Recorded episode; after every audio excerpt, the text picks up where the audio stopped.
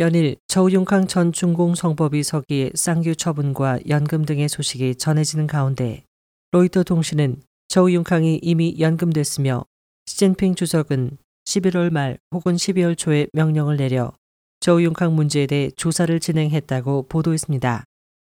로이터 통신은 11일 중공 고위층과 가까운 소식통의 말을 인용해 이같이 전하고 저우융캉이 현재 당 기율 위반과 부패로 조사를 받고 있지만 구체적인 고발 내용은 알려지지 않았다고 전했습니다.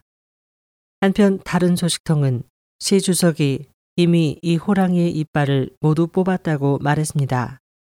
저우융캉의 석유계통 신복인 장재민 전 국유자산감독관리위원회 주임이 조사를 받았고 저우융캉의 완고한 신복인 고용상 전 스촨성 부성장이 조사를 받았으며 리춘청 부서기는 엄중한 규율 위반 혐의로 낙마했습니다.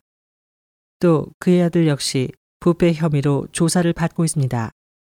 때문에 저우융캉은 현재 이미 이빨 없는 호랑이며 문제는 시진핑 주석이 이 호랑이의 가죽을 벗길 수 있는가 하는 것이라고 소식통은 덧붙였습니다. 중공의 국내 보안의 짜르로 불리는 저우융캉은 중공의 공안과 검찰, 법계통을 10년간 장악하고 중공 정권의 안정 유지를 가장 강경하게 구현했습니다.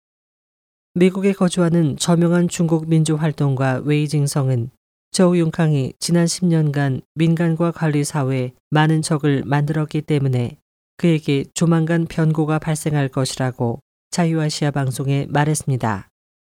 중국 관찰자는 그가 만일 무너지면 중공 정계에 파급되는 진동은 보시라의 사건을 초과해 중공 통치의 근원에까지 심각하고 거대한 영향이 발생할 것이라고 전망했습니다. SOH 희망지성 곽지연입니다.